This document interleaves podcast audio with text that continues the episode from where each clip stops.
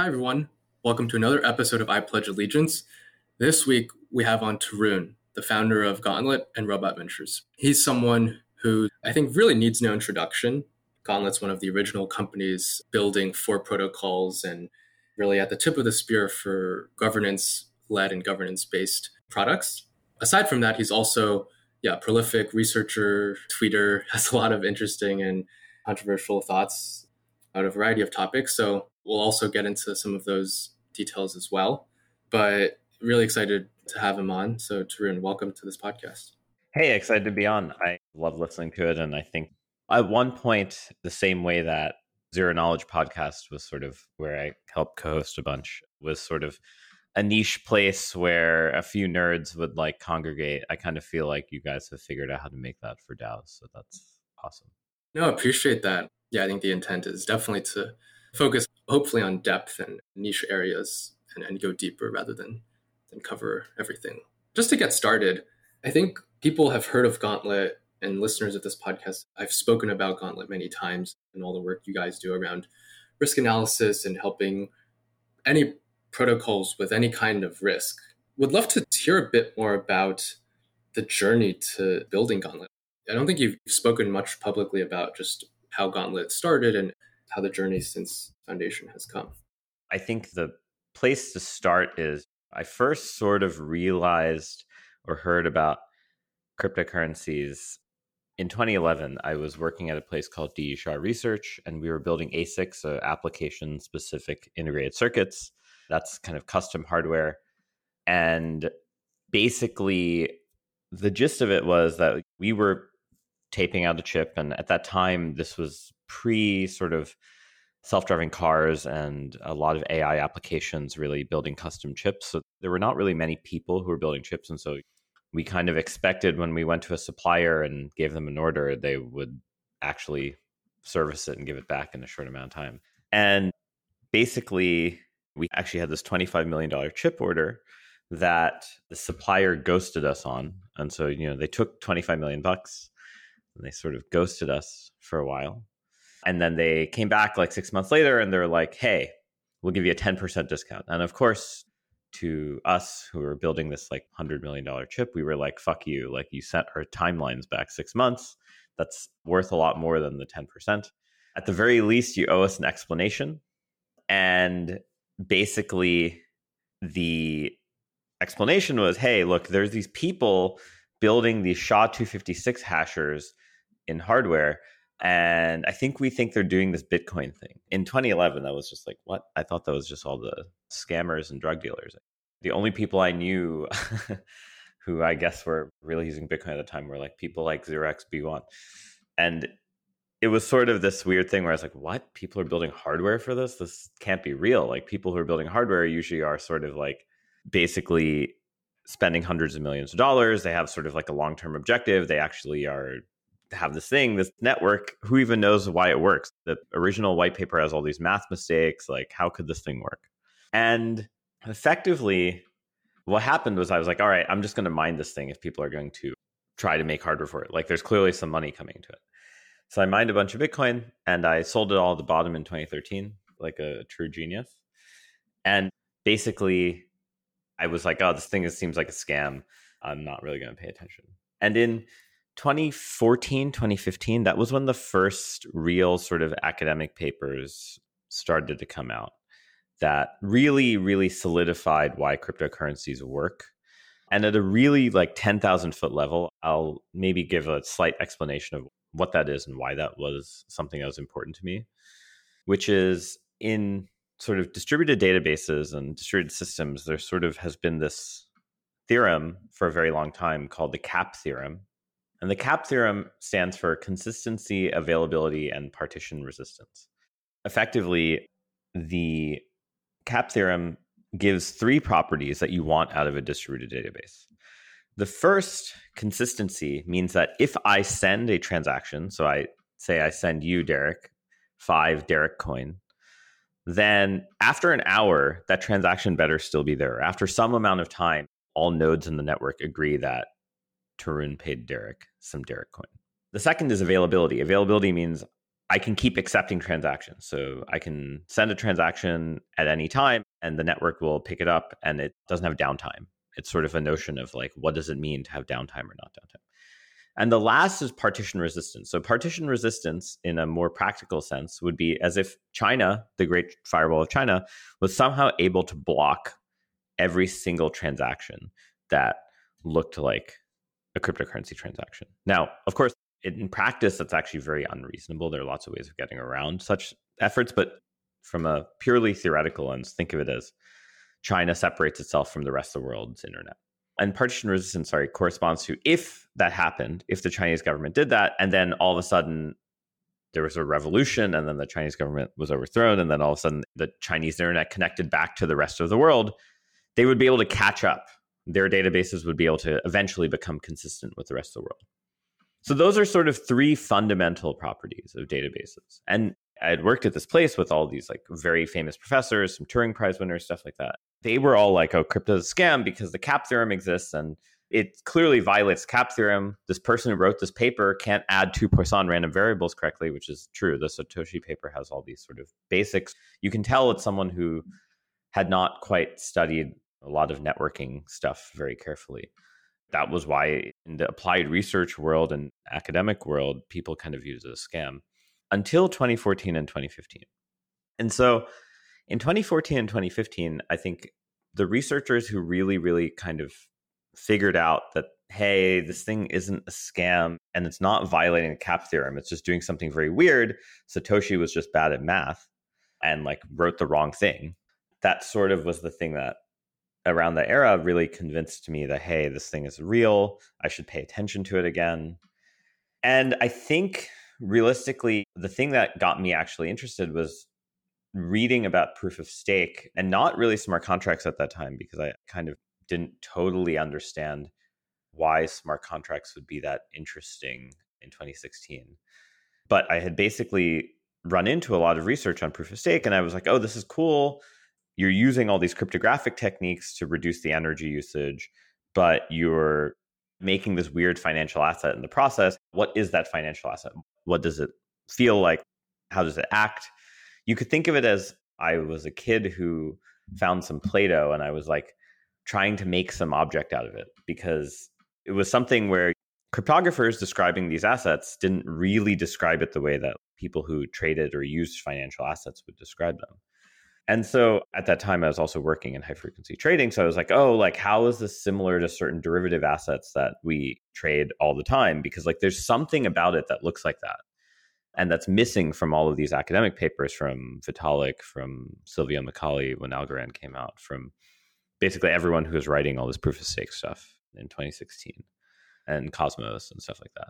And that just led me down this crazy rabbit hole of like, I'm going to try to see if I can do some attacks against these assets that look like trading strategies. Like they look like I was trading, breaking the Bank of England's back in the derivatives market, which that type of stuff does happen. So, sorry, the breaking the Bank of England's back is a reference to when George Soros sort of did this fantastic trade that sort of broke the British pound and kind of caused effectively this like crisis in Europe.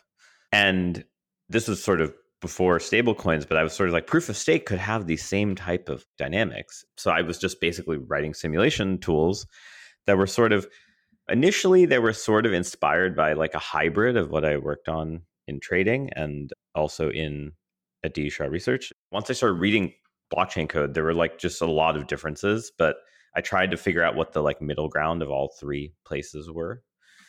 And I was just doing that for fun. And by the end of 2017, I had found some kind of like not super complicated, but relatively simple to execute attacks. And I had gone to a bunch of people who had started L1s and I said, Hey, like, do you guys know that like you have this financial attack that could happen where your network is secure up to 33% of the stake being malicious, but 33% of what? If the X that 33% is multiplied by goes down really fast, then it becomes easy to take over the network. Because 33% of a billion dollars is a lot more than 33% of $10. And I think people actually, once the fervor of 2017, once people stopped being so crazy about issuing tokens and just thinking about how to pump safts and stuff like that, they started being like, oh shit, actually, we have to build this thing. And oh, fuck, actually, these attacks actually could work. And oh, yeah, exchanges aren't our friends, so they might execute them against us. A lot of the same narrative that we see with Staked ETH, actually. But this was sort of pre that existing that led me down this rabbit hole where I was like, okay, and these people were like, hey, do you want to work for us? I was like, no, nah, not really. You guys all seem a little sketchy. I'd come from kind of this environment of all these people who had PhDs, and you know, I find these people who are kind of like engineers with like sort of half baked ideas that's unclear if they worked, but they're able to raise a lot of money is like a little bit unsavory at that time. And so I consulted, and then that sort of is what turned into Gauntlet. But I met my co-founder Ray, who a shame not as many people know who he is, but he's an awesome person. He also worked on simulation stuff for a decade before on self-driving cars at Uber and then also in trading before that. And we were both just like this is crazy. These people are launching all these systems with no statistical testing. They're just kind of like YOLO, like let's hope it works and like not thinking about these kind of attacks. And I think our main idea in the beginning was really like hey, how do we make it so that these crypto devs who don't want to learn statistics can actually run these types of tests. And we actually thought it'd be more like a CI tool, a little bit like how the way Certora's business kind of evolved into being a CI tool for formal verification. So that's the genesis story. Sorry, I know that was like a very long rant, but no, I think it's very helpful context for listeners. I think just to hear the natural progression of both your background, just knowing how Gauntlet and how your work has evolved. I remember reading and looking at Gauntlet I think first time I heard about you guys was maybe 2018. And yeah, at the time, like it was pretty wonky in the sense that there really wasn't meaningful economic behavior happening on chain outside of pure peer-to-peer transactions. You could maybe argue MakerDAO at the time had, had some usage and like DAI existed, but correct me if I'm wrong, but it was it was pretty much just L1s at the time that people were focused on, and DeFi really wasn't a thing. So obviously, that's where you guys are focused mostly on now. But just curious, like, what was it like back then? I think when we started, we definitely had trouble convincing people this was a problem, and I think I think a lot of people saw that hey, this would be a problem at some point, but they were just more focused on this fact that oh well these people haven't even like built anything. So like maybe we should just like fund things that are like actually going to run first before trying to do the analysis part. We were definitely lucky we fundraised sort of right basically what happened actually was i was doing this consulting for l1s and at some point i was like wait I, I could like make more money doing this than doing my job so like why don't i just do that i was already interested in doing it for fun so basically then at some point libra before they even launched and announced and stuff like that. It was spring 2018, I want to say. They sort of like tried to acquihire my one person thing they were just basically acquihiring a ton of people at that time. Any company that was like had some crypto looking thing that could make sense for what they're working on. And that was when I was like, all right, if big companies are coming in, ironically, this was the wrong logic but right conclusion but I was basically like, okay, if big companies are coming in, there's got to be a way to sell these types of products. They are not naive enough to ignore the fact that like they have to have these testing tools and like in machine learning that's like a big area of stuff of like managing your production ML pipelines, monitoring them, debugging them, stuff like that. There's like tons of companies that exist, a lot of them unicorns for that type of stuff. And so I was like, okay, if Facebook's coming, someone will finally believe that this is like a product that will take a while, but it's a product and not a service. It's not just like some consulting thing. Like you could actually like automate a lot of these testing. That is sort of what spurned us into this. And at that time, it was really just L1s. The L1s kind of got it, but like none of them really were willing to make a lot of changes. And one of the early learnings we had from working with L1s and like writing a lot of L1 simulation, the stuff I wrote for fun was a bunch of L1 simulation in C and it was sort of like, oh, actually, the L1s want this like really hard bespoke thing for each of them. And they also are just unwilling to use governance. I'm sure there are listeners of this podcast who are working at L1s who are like, no, fuck you, you're an asshole. We love using governance. And it's like, yeah, maybe you do a little bit now after 2021 was crazy. But like that was just not at all true in 2018. Everyone was so afraid of doing anything with governance. The investors were like, we're not voting. Like, we don't know how to vote. We don't want to put our coins anywhere near a smart contract.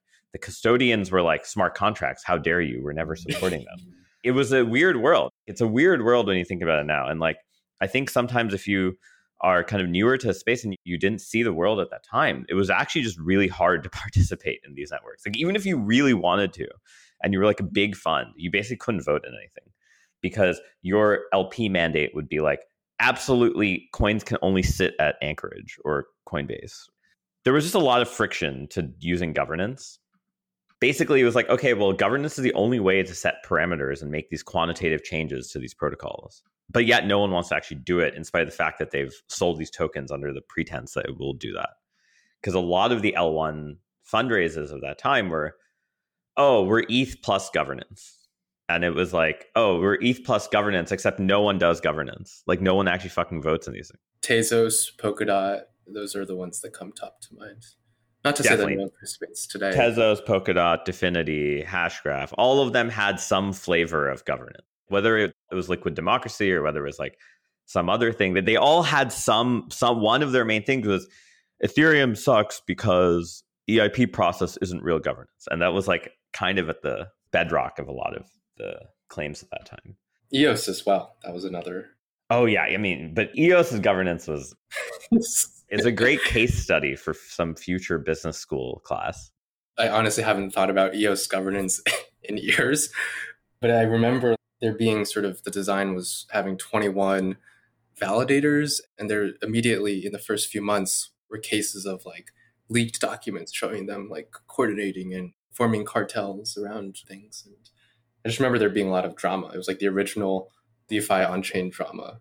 Yeah. And at that time, the only smart contracts that existed. So we really did start by consulting with a lot of layer ones and definitely learned a lot doing that.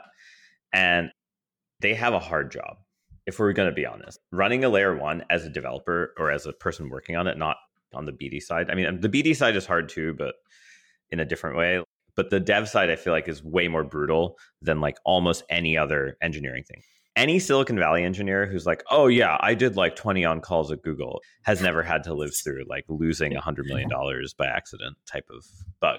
That is just like yeah they lost 100 million dollars but you can't even attribute who did it whereas like bridge hack you can just go look at the git commit and see who caused the issue. So long story short we learned a lot from layer ones. Definitely thankful for that opportunity. But I think at some point we were like, this is like just not going to be a product with layer ones.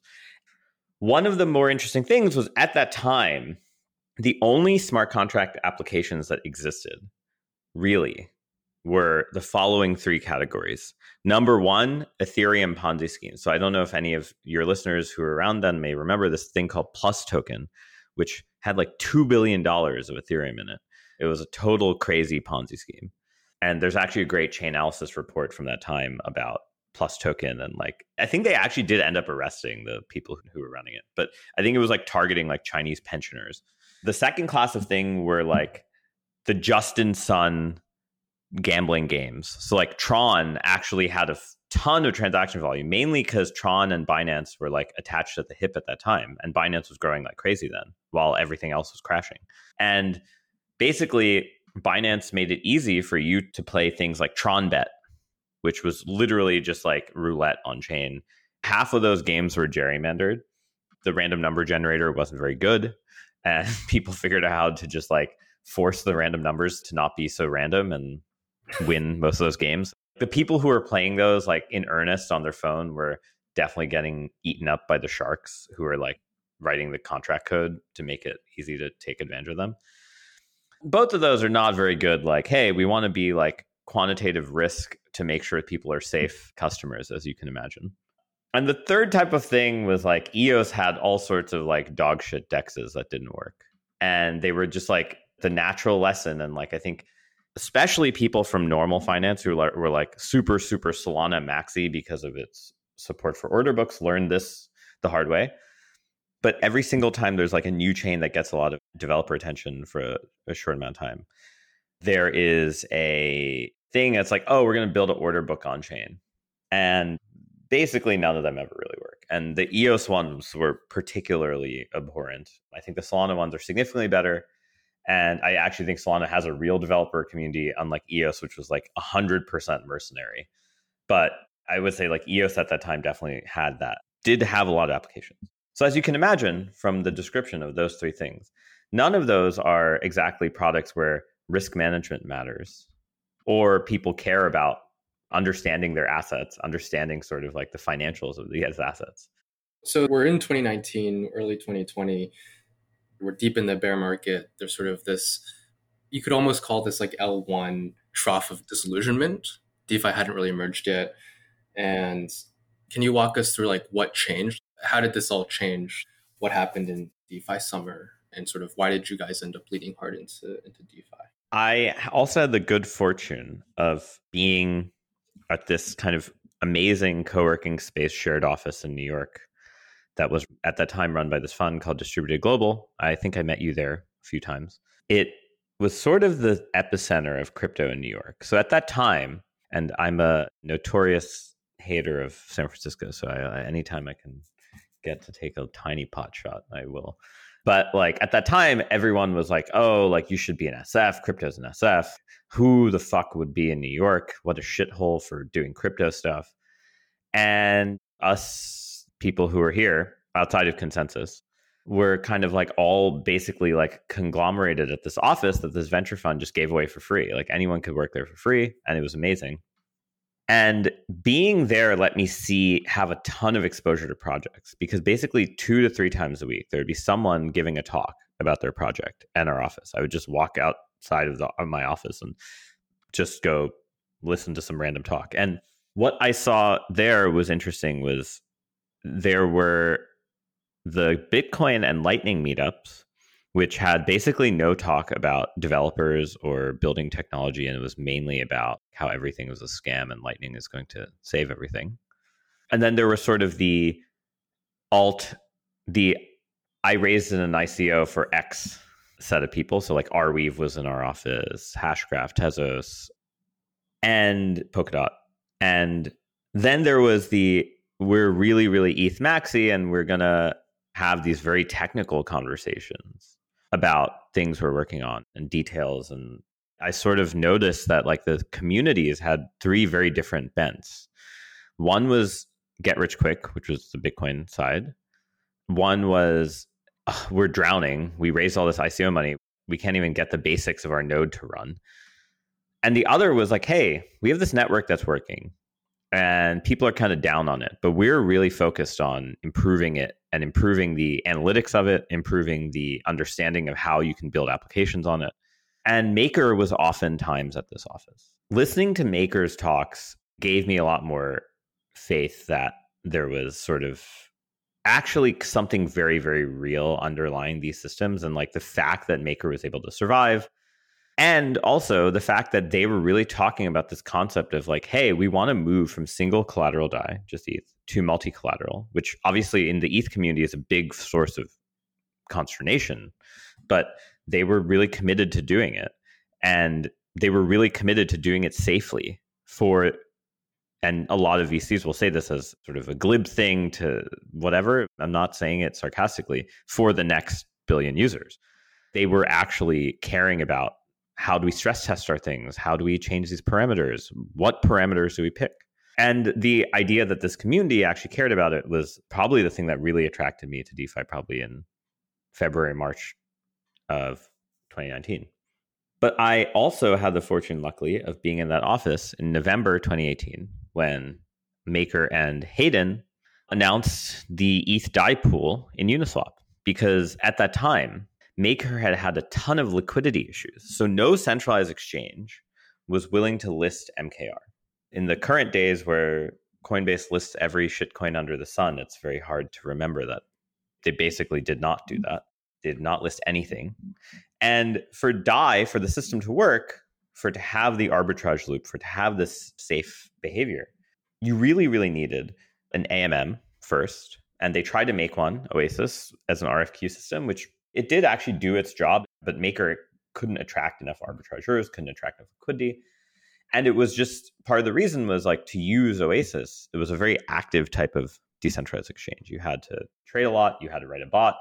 You've already limited the set of people who have a bunch of ETH because a lot of them are not technically sophisticated. They just happen to buy in the pre-sale or happen to buy during 2017. They know how to use a wallet, but they're not able to write sort of a trading bot. And so the beauty of Uniswap was that it disintermediated the need to write an ARB bot yourself. And the fact when I first saw it, I was like, oh, this shit shouldn't work.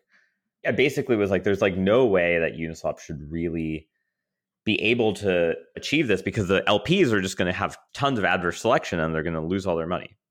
And what we saw in the ETH DAI pool, which is one of the highest earning pools in history, was that A, there's a lot of people who have assets sitting around passively who would love some yield on them. B, if you can make a system that relies on arbitrage, which makes it decentralized, but doesn't need a ton of arbitrage, and it's easy to compute the arbitrage, it will do really well. And so those things by basically May 2019, I was like, okay, I see this thing working. It like somehow hit $10 million in the ETH DAI pool.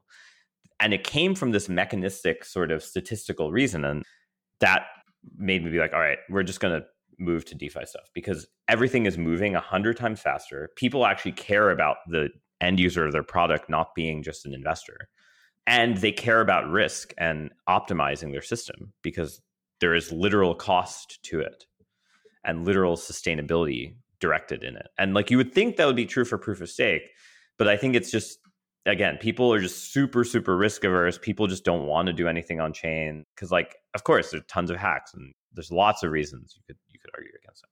So basically that was when my co-founder and I we were like we're going to pivot to just doing DeFi stuff and it's going to be very consulting in the beginning it's going to because like no one has ever done this notion of analysis for these things which just do look quite different the math is not exactly the same in a lot of ways relative to normal finance and i think this is something that a lot of the people i saw last year especially a lot of people i worked with in high frequency trading or in other fields who came into defi and were like oh yeah like we're just going to like copy whatever we have in tradfi and just literally implemented directly and we're going to raise at a $100 million valuation. It's going to work. And they all failed for the most part. I mean, maybe I'm sure some of them will be Aave. Someone will be Aave from this like last cycle who will survive through the bear and make like a really well used product. But a lot of them will fail or failed because a the modeling and the risk analysis for these systems is completely different. So you can't just translate analysis you've done in TradFi and be like, oh, this model already has the analysis in it, so I'm just going to use it on chain and it's going to work. That was sort of the thing that we'd realized from simulating. And one of the things we'd realized more directly, and we'd seen other people try to do simulations, but most of them had focused on doing sort of high level approximate simulation, very approximate, where you say, okay, well, I'm going to try to like implement some high level mathematical model that doesn't exactly match what the code is doing and I'm going to try to say something about Uniswap. We had observed very carefully from like analyzing and indexing data, and at that time, no one was really doing that, that there were some very minute differences in how the math for this type of risk modeling differs when you run these models against the real contract code versus running it against a sort of high level model. And in TradFi, only in high frequency trading do you have the same thing where like your models actually diverge dramatically whether you are really really precise about every single little detail how every packet arrives like what's the distribution of packet arrival times what do you project that the exchanges latency distribution looks like dot dot dot stuff like that versus like the majority of sort of asset management type of stuff where you're like ah we can't really predict that much about the market we're just going to try to predict our transaction costs and then TWAP into things and rebalance our $10 billion portfolio. So a lot of people are trying to do sort of the ladder for DeFi risk. And that was where we were like, at that time, realizing by a lot of people, I mean, three people Maker, Alex Evans, us. Uh, okay. And of course, Alex and I just became really good friends and wrote a lot of research together because of that. But that was when we are like, oh, actually, there are these nuanced differences and they're contributing to why Uniswap is working. And that just led us down this rabbit hole of like, oh, wow, there's so much level of detail and granularity here. And also, no one has figured out the modeling for it because it, it is just fundamentally different than TradFi, which again, like I said, last year we just saw like the ICO boom, a ton of people come in and be like, oh, yeah, I'm just going to take X I know from outside and apply it, which doesn't work. But yeah, so we spent a lot of time on that. And the thing I think that really propelled us was we were working with Compound and basically figured out a lot of sort of the core methodology and frameworks for how to think about modeling liquidations in a decentralized world. And that's something that doesn't exist at all in traditional finance. Part of the reason for that is when you are a person who takes a loan out at a normal bank, if you default on the loan, it's the bank's job to liquidate you. And they have all the incentive in the world to do it because it's the only way that they get their money back or some amount of their money back. In the decentralized world, it's actually very tricky because you want to make this contest out of allowing anyone to liquidate bad debt.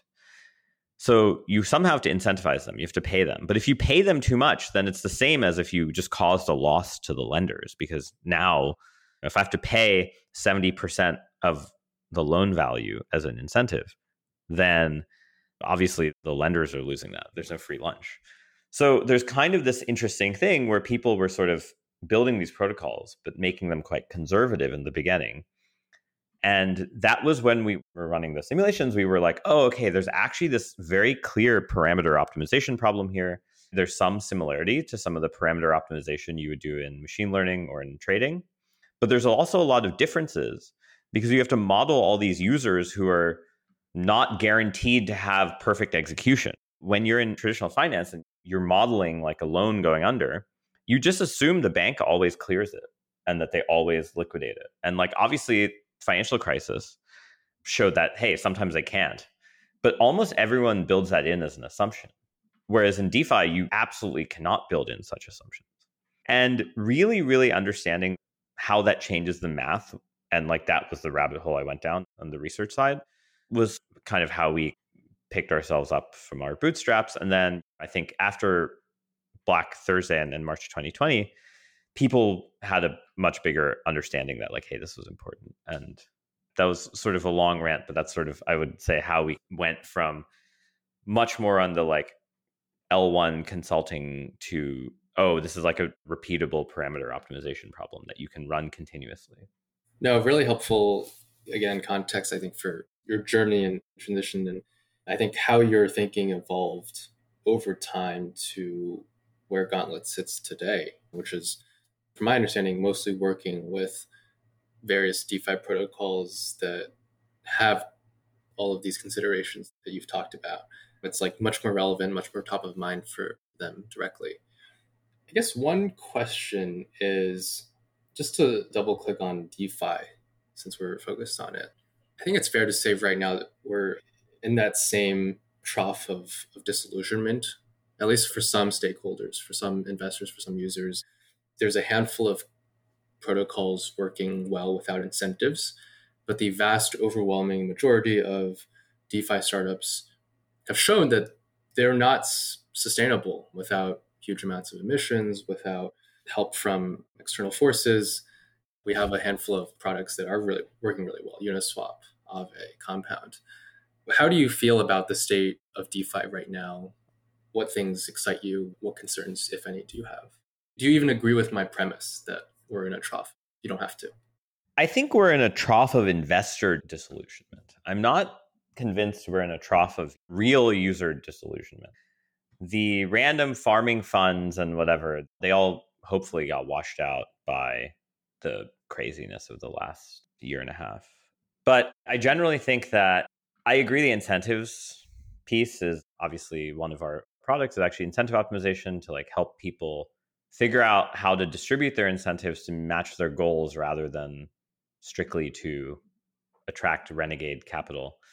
And I think the real usage, the real, real usage is still around. And I think in the sense of like Uniswap, in the sense of what you're seeing, I think in Aave, there's actually like net new users who are actual power users, which is kind of crazy. The other place that there's actual real new users and something I don't understand because I just don't know these people and they're probably just not in the US, which is why, is Solana NFT stuff. I don't think those are fake users, which is crazy to me. I would have not believed that. Like three months ago, if you punched me, I would have been like, still not going to say, like, yeah, Solana NFT users are real. I'll be honest, I did not expect you to say that. it's caught me very off guard NFT. But it's true. That's why we had this wallet hack actually was worse than expected because like those people were like the real Magic Eden users, which is crazy to me. Real Magic Eden users who like bought an NFT and just forgot to like switch upgrade their wallet. I guess the state of DeFi right now we have the mechanisms that worked and people will build off of them in the same way that oh what was the mechanism that worked in 2017 it was eth pretty much the only thing like that actually ran consistently from then because like most of the layer one started around then started from then to the last cycle and i basically think right now the defi protocols are things to be built on top of and the things that will be built on top of are going to be things for NFTs, things for bridging real world assets in some ways. I know Maker has a particular approach. I suspect there will be other approaches. And I basically think we're in this thing where we washed out most of the froth of it. But whoever is left is actually like the real thing to be building for. And that's where we're going to see kind of like a lot of interesting stuff happen makes a ton of sense. And another, I think, part of the growth and maturation of DeFi is the increased number of people actively participating on chain through governance, either as voters, as service providers, and just being active in the communities. And not all of it's good. There's a lot of noise, there's a lot of useless conversations happening. But I think it could be fairly attributed to Gauntlet in sense of truly starting the trend of beta DAO and building shit that protocols will pay for and use directly from the treasuries. I think an interesting fact about this is like the narrative of DAOs in say the trough of DAO disillusionment, which was basically 2016 DAO hack to June 2020 compound DAO launching yeah, there were all these things. Amin would always find a new way to make a new DAO every few months, and God bless him, he always somehow keeps himself interested in doing this shit. I'm always impressed, given his crazy personality. But I think an interesting aspect is like the narrative was like, hey, you're going to have all these anons, they're going to vote, and they're going to be individuals voting on decisions. And just as Greek was reformed by the Republic, there's not a real reason that DAO participants need to be one person. They could be a group that vote that is doing something collectively. And I think that was the thing that was always sort of a little bit in the pre sort of B to DAO era, kind of something that people like, no, no way. There's never going to be like professional groups working for DAOs. And then over time, people like, oh, actually, I guess it makes sense. And I think that kind of is one of those things where A, people, I think, assumed that the wisdom of crowds would always work in the sense of one of my favorite former coworkers sayings is it's easy to pull a carriage with two horses but can you pull a carriage with 1024 chickens? And obviously probably not. And so there's sort of a sense in which there's some trade-off and i think daos are sort of exploring that space another thing that's interesting is crypto was really at least the initial version of crypto. And part of the things that made me attracted to it as not being totally just this like money grab thing was that there was this notion of upholding privacy and believing in privacy. And I think what DAOs showed is actually that people actually want the opposite out of cryptocurrency. Not everyone, but a lot of people want the opposite. They basically want DAOs to have vanity addresses and like have their on-chain history be like a grade, a score. Like think about the Degen score when DeFi Summer happened. It was kind of this weird thing where we built this technology. It was supposed to give privacy. Ironically, it gave the opposite of privacy. And then people actually liked the fact that it did the opposite. If that makes sense. It does make sense. And yeah, I think we're definitely in the middle of a transition of thinking from DAOs and sort of wisdom of the crowds being always correct and desired to this is not necessarily how you want to operate and scale a protocol regardless of what you're doing or what your focus is. And i think yeah like Gauntlet certainly helped drive some of that discussion in the sense you guys are working on stuff that the average person is not going to just be able to come in and replace and just like fill in seamlessly. And for any DeFi protocol now, there's obviously a lot of regulatory considerations involved, but it's like, how do we actually create impactful decisions and initiatives and parameter updates through governance? How do we keep it active? And a lot of the times it is through smaller, more efficient working groups or sub DAOs or pods or, or whatever you want to call it. So I don't know if there's like one one size fits all approach here, but yeah, definitely something that I think a lot about. Yeah, I think the thing that makes me optimistic long run about DAOs is the following, which is if we think about the internet as like as if we moved to a new planet and we recreated society, we're currently in a serfdom. We started in sort of like anarchic world in the 90s. And slowly but surely, in order to increase the number of users in the system, we had to increase the convenience while also making it sort of this thing where the users are tilling the land of the server owning elite. Just fine. I mean, that's just the way history evolved, also. We had serfdom before. It's like, I do sort of think the human condition makes it hard to avoid such things. But we can improve them and get new systems that are better when we realize we're stuck in such a thing. Because I don't think in 2006, when Facebook launched, Facebook was like, yeah, we're going to create the world's biggest internet serfdom and like make our users till the land. But that's what they did. They had a much more positive memo, but in hindsight, you can see that it was not that. Fine. So I think the interesting thing is serfdom ended with a bunch of revolutions, like the French Revolution, like a bunch of different revolutions, and then we had the Industrial Revolution. Somewhere in the middle, we had the Dutch tulip mania, which was sort of enacted by the invention of the joint stock company. And the joint stock company, which evolved to our modern day notion of corporation, was viewed as a scam at the end of the tulip bubble and like, oh, it didn't work. It like only attracted grifters, dot, dot, dot, dot, dot. But yet, if we look at the industrial revolution, the only reason it happened, the only reason we have railroads, and which was like at that time the hot thing to invest in, let's say, is because we actually figured out these kind of organizational things that ended up being more efficient. And in a lot of ways, there's this thing that Ronald Coase, who's this economist who won Nobel Prize, Coase theorem, yeah. exactly, about the notion of why do people actually work in firms? Like if they were s- strictly expected utility optimizing, shouldn't they just work on their own and then companies are just groups of consultants who have to work together to maximize their utility as opposed to like actually having sort of like a common goal. And the key is that group dynamics anytime you have a coalition that has to work together to a common goal, incurs transaction fees. So do individuals.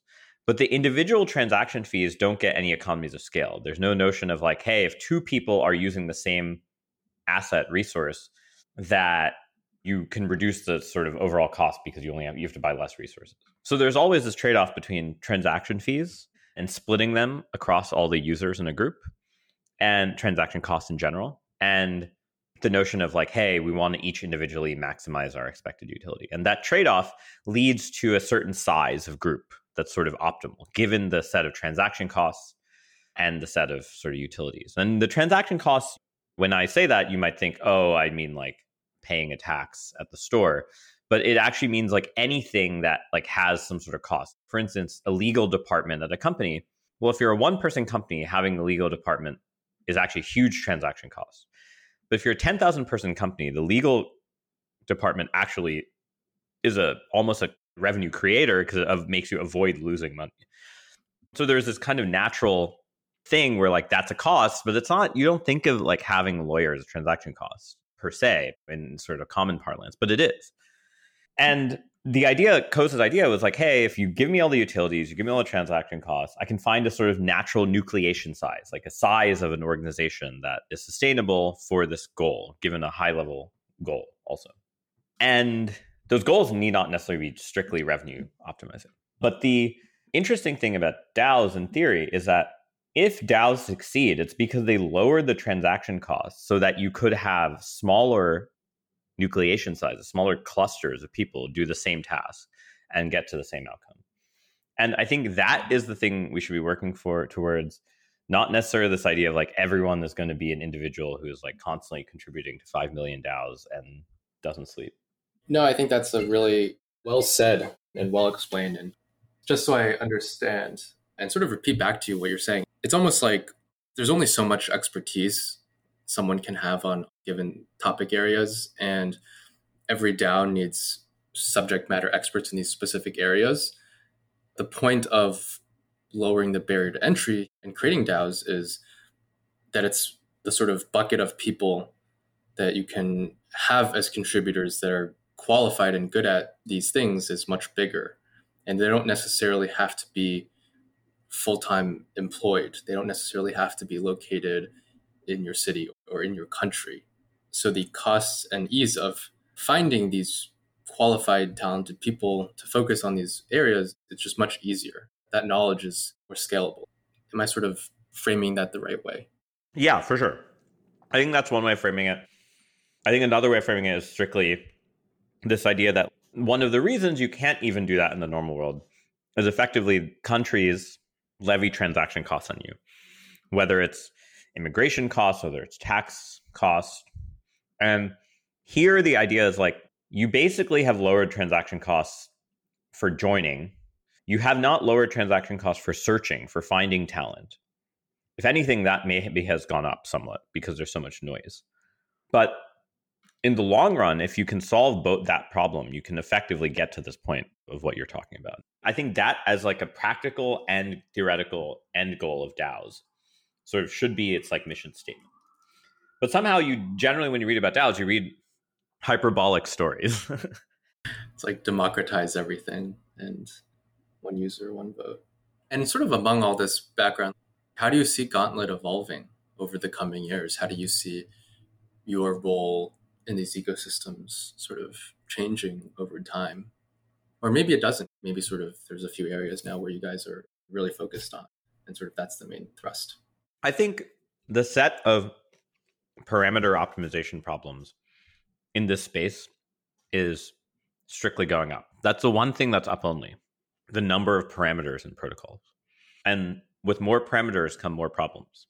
And I think in general, we will be here to really work on as many of those as possible, including things in NFTs, NFT marketplace optimization, including things in game design. I think once we're truly flushed out and the bottom of the trough of disillusionment in game crypto gaming, I think we'll hit this point where it actually starts making sense when people are building games that are getting really good attraction and adoption. It will make a lot of sense to actually optimize those games the same way that Blizzard or Riot optimizes StarCraft or League of Legends. I don't really play enough video games, but everyone in my work does. It's like balancing the metas and making patches. Exactly. For like for StarCraft, it's like making this power up 20% less effective. So like the Terran player doesn't always win. Exactly. Tons of that type of stuff is going to exist but you need games that work first. In the same way you need a DeFi that worked first before you need the parameter optimization. And our goal is to really cover that in whatever chain, whatever application where it, like we can actually really help improve and drive value on chain, which is measurable by the community, and do that for any application. I think one other thing is a long term goal of ours is to help work on mechanism design and improvements to mechanism mechanisms that are related to governance. One of the things I think that has been both a curse and a blessing for governance is that it's extremely slow. For some decisions, that's actually really good. It means that you really take a lot of time to iron out the concerns of everyone. In some cases, it's very bad. And I think the number one case, which many people know about in crypto, is of course the treasury diversification problem of, hey, we want to sell our treasury, mainly denominated in governance tokens, because we want to extend our runway, we want to have more insurance, dot, dot, dot, some high level objective. And yet none of those can pass because the token holders are voting, that sale will cause their tokens to go down. And they all have this like, oh no, we can't get front run by the DAO. And basically, the idea of having fast path governance, something where you can do things parties in the DAO who have like proven value to the DAO are able to help accelerate things versus slow path governance, which is like you really need to like make sure everyone is on board. Somehow mechanisms for that that can improve this space, I think is something we aspire to help build. Makes a ton of sense. I think there's a few examples of this in action. Lido has some easy track proposals, which certain initiatives fall under. I know with Aave v3, which you guys are obviously working on, there's like the concept of risk admins, and not every little parameter change has to necessarily go through governance. And I definitely think this is a huge opportunity, an area to improve, just like making areas that can be slightly more automated. Yeah, there's been interesting experiments to have truly automated parameters. And I think that is eventually, or I imagine you guys will go, but yeah, definitely not. If there is a world where we can build protocols or build on chain code that improves A, how well parameter updates can work, B, how much make them more autonomous, and C, make the updating process easier. We will 100% do it. And I think one thing that really, I think the current set of people in governance probably don't quite remember. I would say this idea from a long time ago, really like 2002, but then sort of Vitalik covered in 2014 of prediction markets for governance. Now, none of these things have ever totally worked, partially because it was hard to source liquidity for these things. It was hard for people to understand how to trade them, how to use them. But I think after the last year, there is sort of an open space for a resurgence of these types of things, of prediction markets for governance decisions so that they can happen faster. The main one, the original one, was called Futarchy. I think it Vitalik had an implementation, didn't really work for a lot of reasons. But I think we're going to see a resurgence in these types of techniques and tools. And so that's sort of where I see a lot of the future of improvements to governance coming from. Totally makes sense. My last question, sort of strictly about Gauntlet and governance, is for any other folks, any other founders, builders, I guess building products for DAOs, building things that they're trying to shape with a, with various protocols. Like, is there any advice you would give them?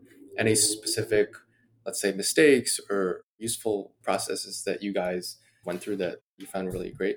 I think one thing, in spite of every investor telling you not to do this, is don't be afraid of consulting like work, even just because it forces you to build towards a certain direction.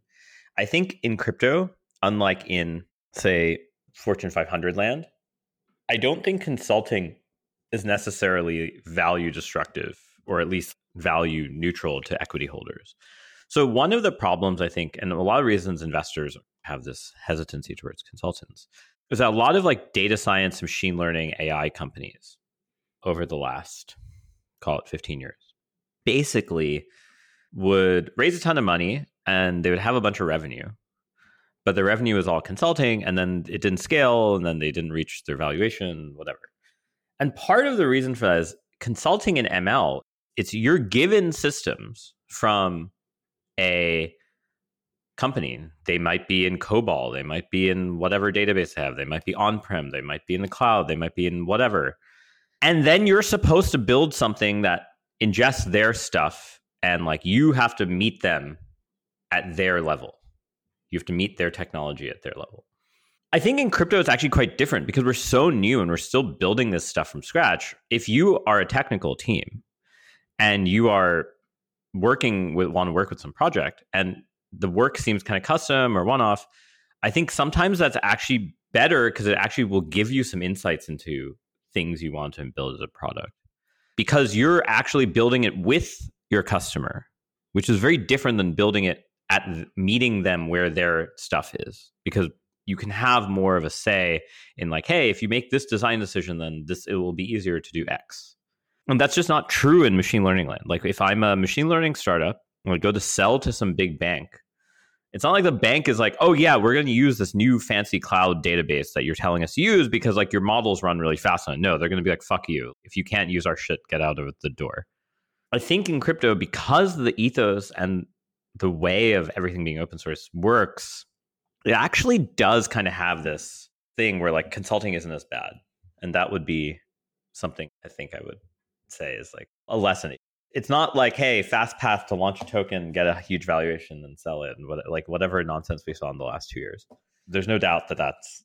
but if you want to actually try to build something serious and you care about these products, then I actually would argue that consulting in crypto is much better than consulting in AI and data science for that reason. And that's kind of where I make the comparison because I think it ends up being kind of similar. I think that makes a ton of sense. And it also goes back to the fact that at, at the end of the day, not all your customers are created equal.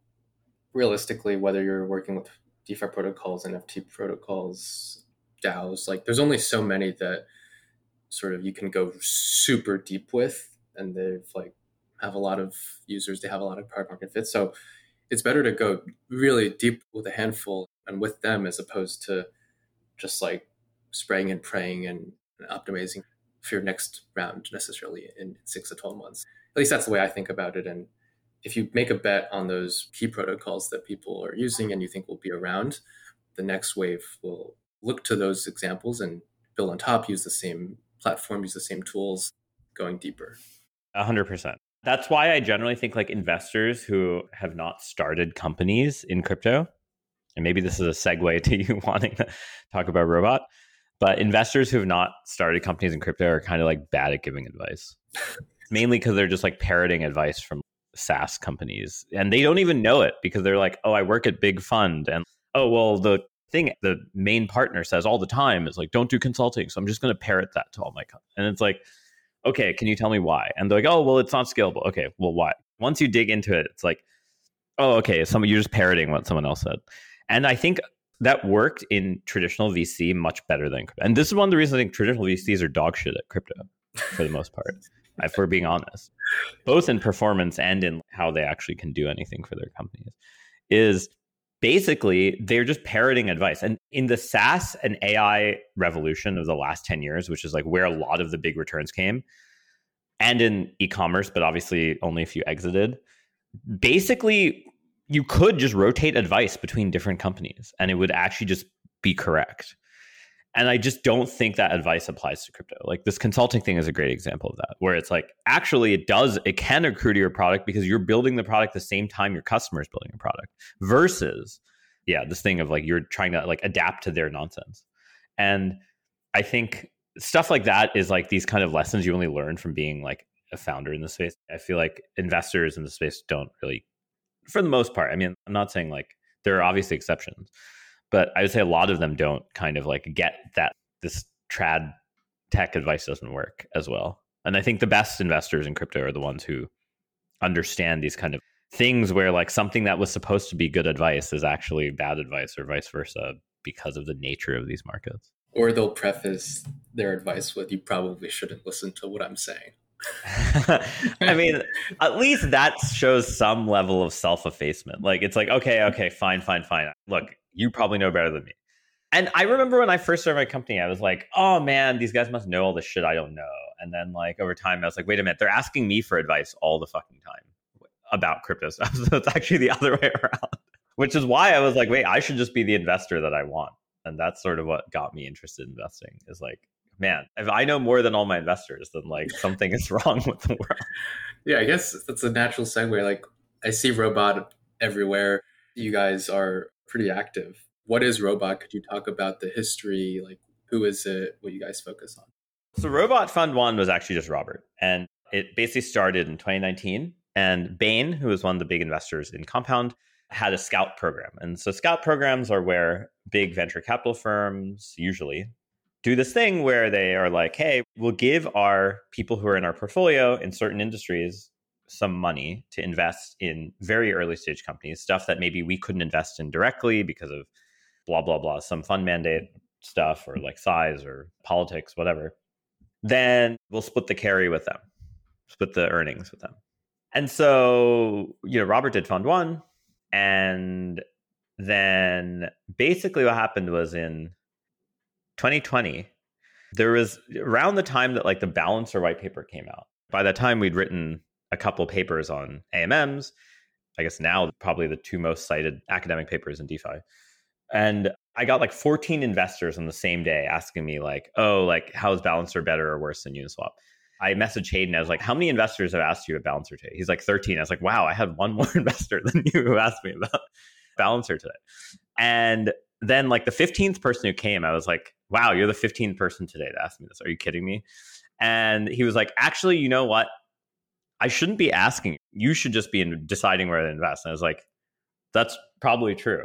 Long story short, this person who is more or less Mike Novogratz was like, why don't we do a scout fund, but we'll make it very crypto native. We're just going to be like investors. We're not going to have this like onerous. A lot of these scout funds have like a ton of onerous claims for the deployer. You can't use our name, or like you have to use our name and say it's an investment from Sequoia, or oh, like you only get carry on the first round. After that, it's all ours. There's just like lots of complications and if I'm going to be honest, I bet you 90% of Silicon Valley founders get rugged in these arrangements. I think everyone thinks of the most famous one, I guess, which is Jason Calacanis finding Uber and getting a lot of money out of that. But I don't think venture funds are necessarily your best friends. I mean, in terms of negotiating these things. But Novogratz, crypto people, again, this is one of the beauties of crypto. People are like, you know what? Let's cowboy and try. And so we're like, all right, so great. We have this fund. One, of the other reasons for cowboying was so that we could actually use it in protocols. I was like, look, I'm only going to invest the stuff if I can use it in DeFi, if I can do stuff like that.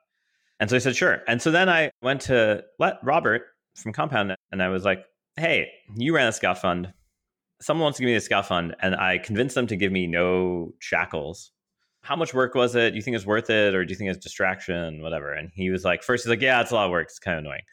And then he came back and he's like, wait, how few restrictions do we have? I was like, none. And he's like, wait, you want to do it together? Because like, I think if two people, you didn't have to do all this shit of like writing tons of memos and having to like go present to the process, LPs. Process, yeah, all this yeah. fucking process shit. That like, that's the stuff that's wasting your time. that it's like just up to you completely. And it's two people, so like hopefully the legal docs and stuff is less work. We should do it. And so then that's kind of how it started. And I think thanks to all our great LPs over the years, but that's kind of it. And most of the philosophy is like, how do you be the investor that you wanted when you started? And that's pretty much it. And I basically think like this industry is particularly interesting in that there are a lot of founders who are able to invest either individually or, or via funds.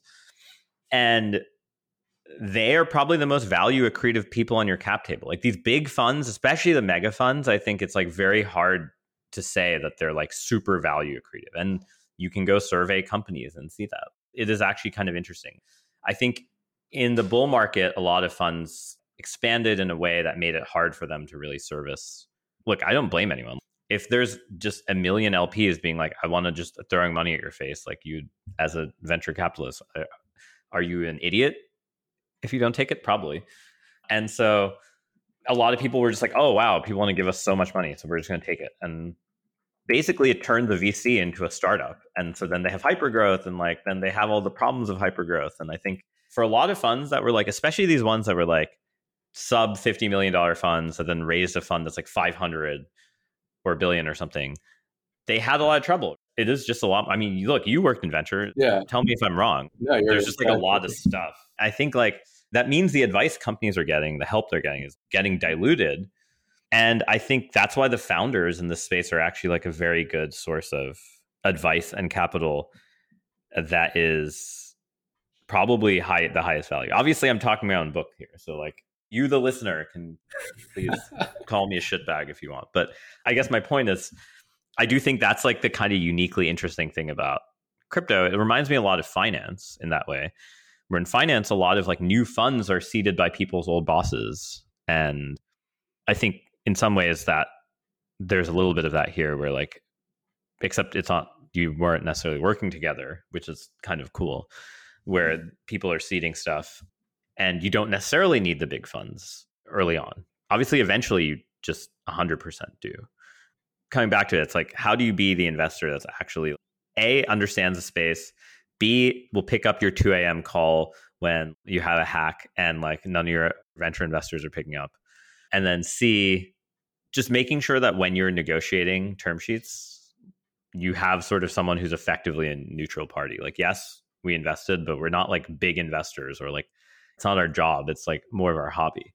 So it's the idea of like you have someone who has been in similar shoes, negotiated similar types of term sheets, deals, whatever, and can give you pretty candid, not biased advice versus like asking another professional investor. It means you're going to get pretty biased advice.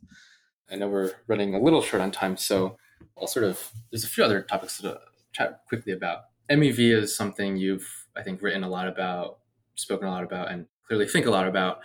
There's been a lot more discussion, again, from my perspective in the last few months, about protocols, whether they're L1s or apps, internalizing this kind of thing, how to do it in a fair way, how it should be distributed. I don't think, by the way, this is something that people really understand. People are aware of it and sort of how it's relevant for lots of different protocols. But is this something you could summarize and like sort of share where you think the equilibrium state, where things will shake out? I think Ethereum has committed itself to a particular way of which MEV will be extracted. So I guess maybe I'll start with my philosophical take, which is I don't think it can be removed. I think it is just an inherent economic property of the fact that you have uncertainty from the internet of transaction latency. You have uncertainty of which parties you're dealing with. You have uncertainty of how they have to communicate with one another to get to consensus. And each of those uncertainties compounds, and the premia you're paying to the extractor is effectively a premia that is sort of a risk premia that is inherent to those, these systems. And anyone who's like, oh, I'll do some fair ordering thing, it's like, okay, well, the fair ordering increases latency or increases cost somehow. There's no free lunch or decreases trust, like the Chainlink thing, which is like effectively semi permissioned. So I just like don't buy this tenet that you can remove it. And I think it, that is just literally due to the fact that you're using these things that have inherent physical uncertainties and any transaction in any financial instrument that has uncertainties has to have some risk premia. There's no fucking perpetual motion machine that will remove that for you. I'm sorry. That's just the laws of physics, but for financial instruments. So, okay, starting with that as sort of the thesis statement. Then the question is, how do you reduce MEV? Because the argument that you can reduce it and reduce it to be like as low as possible, and in some sense, and this is one of the reasons I really love thinking about MEV and the research around it, is there's sort of some sense in which, in the same way that the notion of entropy in information theory tells you like the minimum number of bits of data that you need to represent something is X. There's sort of a sense in which, okay, if you agree with my posits that the uncertainties compounding are the things that cause MEV, then there's sort of some natural notion of the minimum number of bits to represent the risk premium, which also sort of should be something like the minimum price. There's sort of some natural minimum amount of MEV that can be extracted, and you can't extract less due to these uncertainties in the internet. If we take that as axiom number two, so axiom one, can't remove it. It's kind of like the laws of thermodynamics. Energy can neither be created nor destroyed, only transferred. So axiom one, can't remove it. Axiom two, there is, however, a minimum price. Okay. The question is, how far are we from that minimum? What is that minimum? And can we say anything about it? And that's where the reason I think MEV has some of the most intriguing pure math meets statistics meets computer science, theoretical computer science problems. I basically think because we don't have any theoretical framework for it, we can't actually even talk about how much of a reduction particular techniques give you. Instead, we have all the bluster of people who are like, "Oh, I well, I wrote this code and it does this, so like it must reduce MEV." And it's not clear that you didn't just transfer it somewhere else in the system, like someone else, some other part of the pipeline is extracting it, not this part. So I think the idea of building the information theory for MEV is this like compelling problem that will at least let us benchmark whether particular solutions actually reduce MEV and they're not just shoving it somewhere else. And I think when we think about it on a per chain basis, Ethereum's chosen a particular direction. Solana's chosen a particular direction. And Cosmos has chosen many directions, as usual. I would say Ethereum's is the obviously most battle tested, perhaps the most centralized in some ways. Solana's is the craziest. I mean, I think wildest ideas. I think Jito is doing some really crazy stuff and it's super cool, but it's like, wow, they want to have auctions for every function call. Forget about every block. It's going to be amazing if they pull it off because I think it may end up being like the most efficient thing ever for the auction. But yeah, it's a very complicated engineering problem. So really excited for them, but also know it's going to be hard. And I think Cosmos is a weird place because like people there are so philosophically like pitchfork, get off my land behaving that there's sort of a no truer Scotsman thing there. No one's MEV is more MEV than mine. Which sort of is a glib way of trying to say, like, oh, well, no one should extract MEV on my chain except my validators, not your validators. And I think that's like kind of an interesting dynamic, which is like very different than ETH.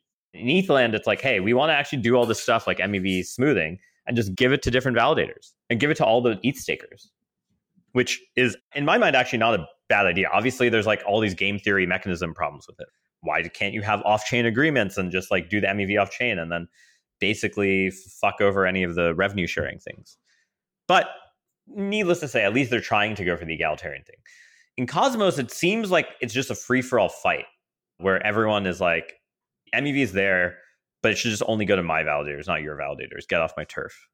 And I think that's going to lead to some interesting architectural differences. And I think that may be one of the reasons I think Ethereum MEV extraction and Cosmos MEV extraction will be extremely different. And I think it will take very different groups to build out that technology, or very different philosophies on engineering and even like what is allowable extraction, where to extract, how to do auctions, stuff like like there's just like there's so much complexity in doing it in app chain world that I think it will look very different from what we see right now. Would love to go deeper on I think MEV and, and, and some of that stuff, but I wanted to ask one last question on the topic of Cosmos. Are you spending time on it personally? It very much is at the intersection of some of your original interests around proof of stake and DeFi. The app chain thesis, like it's a lot of these core ideas that you've been thinking about and building on for a while. I guess maybe I will say one interesting thing is Cosmos oftentimes has the right idea, wrong rationale for doing it, which ends up leading to some issues. They were the first to figure out staking derivatives, yet the last to implement it. They really came up with the idea, but they didn't know whether it'd be secure or not, or didn't really think about analyzing it or spend a lot of time. Instead, people were just like, oh, yeah, this is the thing we need. And a little bit of their usual bluster governance that's common in, in Cosmos. I'll give you three vantage points one from Gauntlet's perspective, one from Robot's perspective, and one from my personal sort of research perspective. So, from Gauntlet's perspective, we actually are working with one Cosmos protocol right now, Agoric, who's doing stablecoin. And I would say Cosmos has a lot of problems for data ingestion, and seemingly no one has fixed it. And I think actually Luna dying was kind of bad for the data analysis piece because Terra was the only chain really funding indexing and how do you make Dune, Nansen, Gauntlet indexing? All of us who are doing tons of indexing, how do you do that in the app chain world? Because every app chain has a different schema, and there's not like a single thing of events that you're kind of ingesting. And how do you make the schemas consistent? How do you make it fast to query over? Like, there's a lot more problems in actually doing data analysis on Cosmos chains it doesn't mean it's impossible. It just means it's hard. And so from our perspective, like that's the thing that's like kind of a bottleneck for an analytics type of work. But from Robot's perspective, we've invested a ton in the Cosmos ecosystem. And I think of the ones that are sort of public, we have Celestia, we invested in. I'll say we probably have done like eight to nine Cosmos investments. And then, yeah, what's your personal perspective? I think the MEV stuff there is actually quite fascinating. And however, I think this idea of categorizing MEV and figuring out the theory of MEV so that you can say a particular action changed MEV by X amount and there's a way of reasoning about what amount means is incredibly important for Cosmos. For ETH, I think it actually matters a lot less because you kind of have centralized the MEV in some ways. For Cosmos, it's like how do I make apples to apples comparisons between MEV from app to app? And that's true in ETH too. MEV on a AMM and MEV on liquidation are quite different. But I do have a notion of some note, like a very clear notion of profit there, because I don't have to do these cross chain transactions. But in MEV and Cosmos using IBC, there's just going to be tons of things. Like if you think about osmosis, you're using IBC all the time.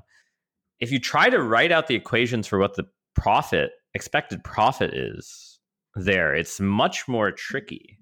And I think that in and of itself says that if you're promising me some like proposer builder thing or whatever, you better be able to justify that it's actually reducing MEV and not just shoving it. Let's say the MEV is equally distributed between the source chain and the destination chain over IBC.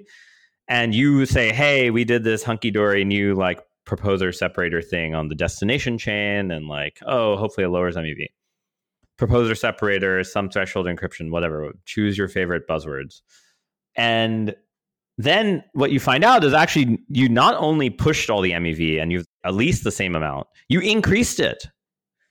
And there's lots of ways that can happen. And I think like people don't get these kind of counterintuitive things with MEV. Like our recent paper about things where MEV actually had like a positive impact on a social welfare level. So on the level of the average price executed for a bunch of trades went down with MEV, but one individual got a really bad price versus like everyone kind of gets a slightly worse price. The idea that there are these counterintuitive paradoxes just all rife throughout MEV, I think is quite important, which is why I, I think the catch all term is going to fragment into different names for once we have a sort of theory and a way to really describe what it means to reduce it. And when you say categorize it, do you mean like into good, neutral, bad, or there are many dimensions. So I think one is this sort of moral, ethical one that people love fighting about, but haven't hired the right philosopher to define, because every crypto person thinks they're a philosopher already.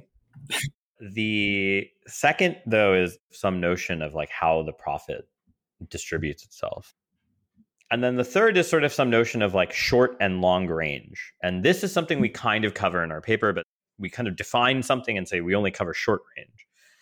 Long range is very hard. So long range is something like a time bandit attack where I do a bunch of MEV to cause a fork over many blocks. Like I buy up a bunch of blocks, block space, and can kind of cause these weird behaviors where I cause forks and things like that.